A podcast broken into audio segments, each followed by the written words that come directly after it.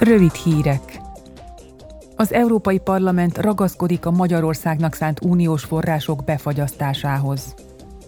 A képviselők véleménye szerint a magyar kormány által nemrégiben elfogadott intézkedések ellenére is sérül az országban a jogállamiság, ezért az uniós tagországoknak lépéseket kell tenniük az uniós pénzek védelmében.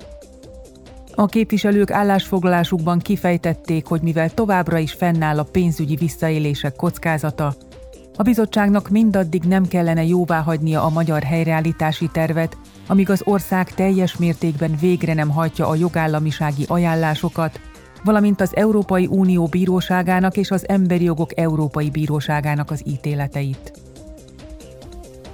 A képviselők elítélték, hogy a Katari FIFA labdarúgó világbajnokság előkészítésekor bevándorlók ezrei vesztették életüket az építkezéseken.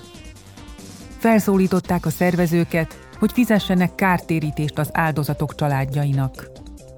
Arra is felhívták a figyelmet, hogy hiteles források szerint Katar megvesztegetés és korrupció árán nyerte el a szervezés jogát.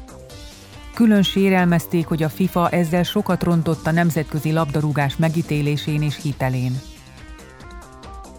Strasbourgban a képviselők az emberi jogok Afganisztánon, Belaruson és a Kongói Demokratikus Köztársaságon belüli helyzetéről is elfogadtak egy-egy állásfoglalást. A tálibokat felszólították, hogy hagyjanak fel a nemi alapú apartheiddel. A Lukasenka rezsimnek felrótták a demokratikus ellenzék elnyomását. Mély aggodalmuknak adtak hangot a Kongói Demokratikus Köztársaság keleti tartományaiban zajló fegyveres konfliktusok miatt kialakult humanitárius helyzet és az egyre erősödő erőszak kapcsán.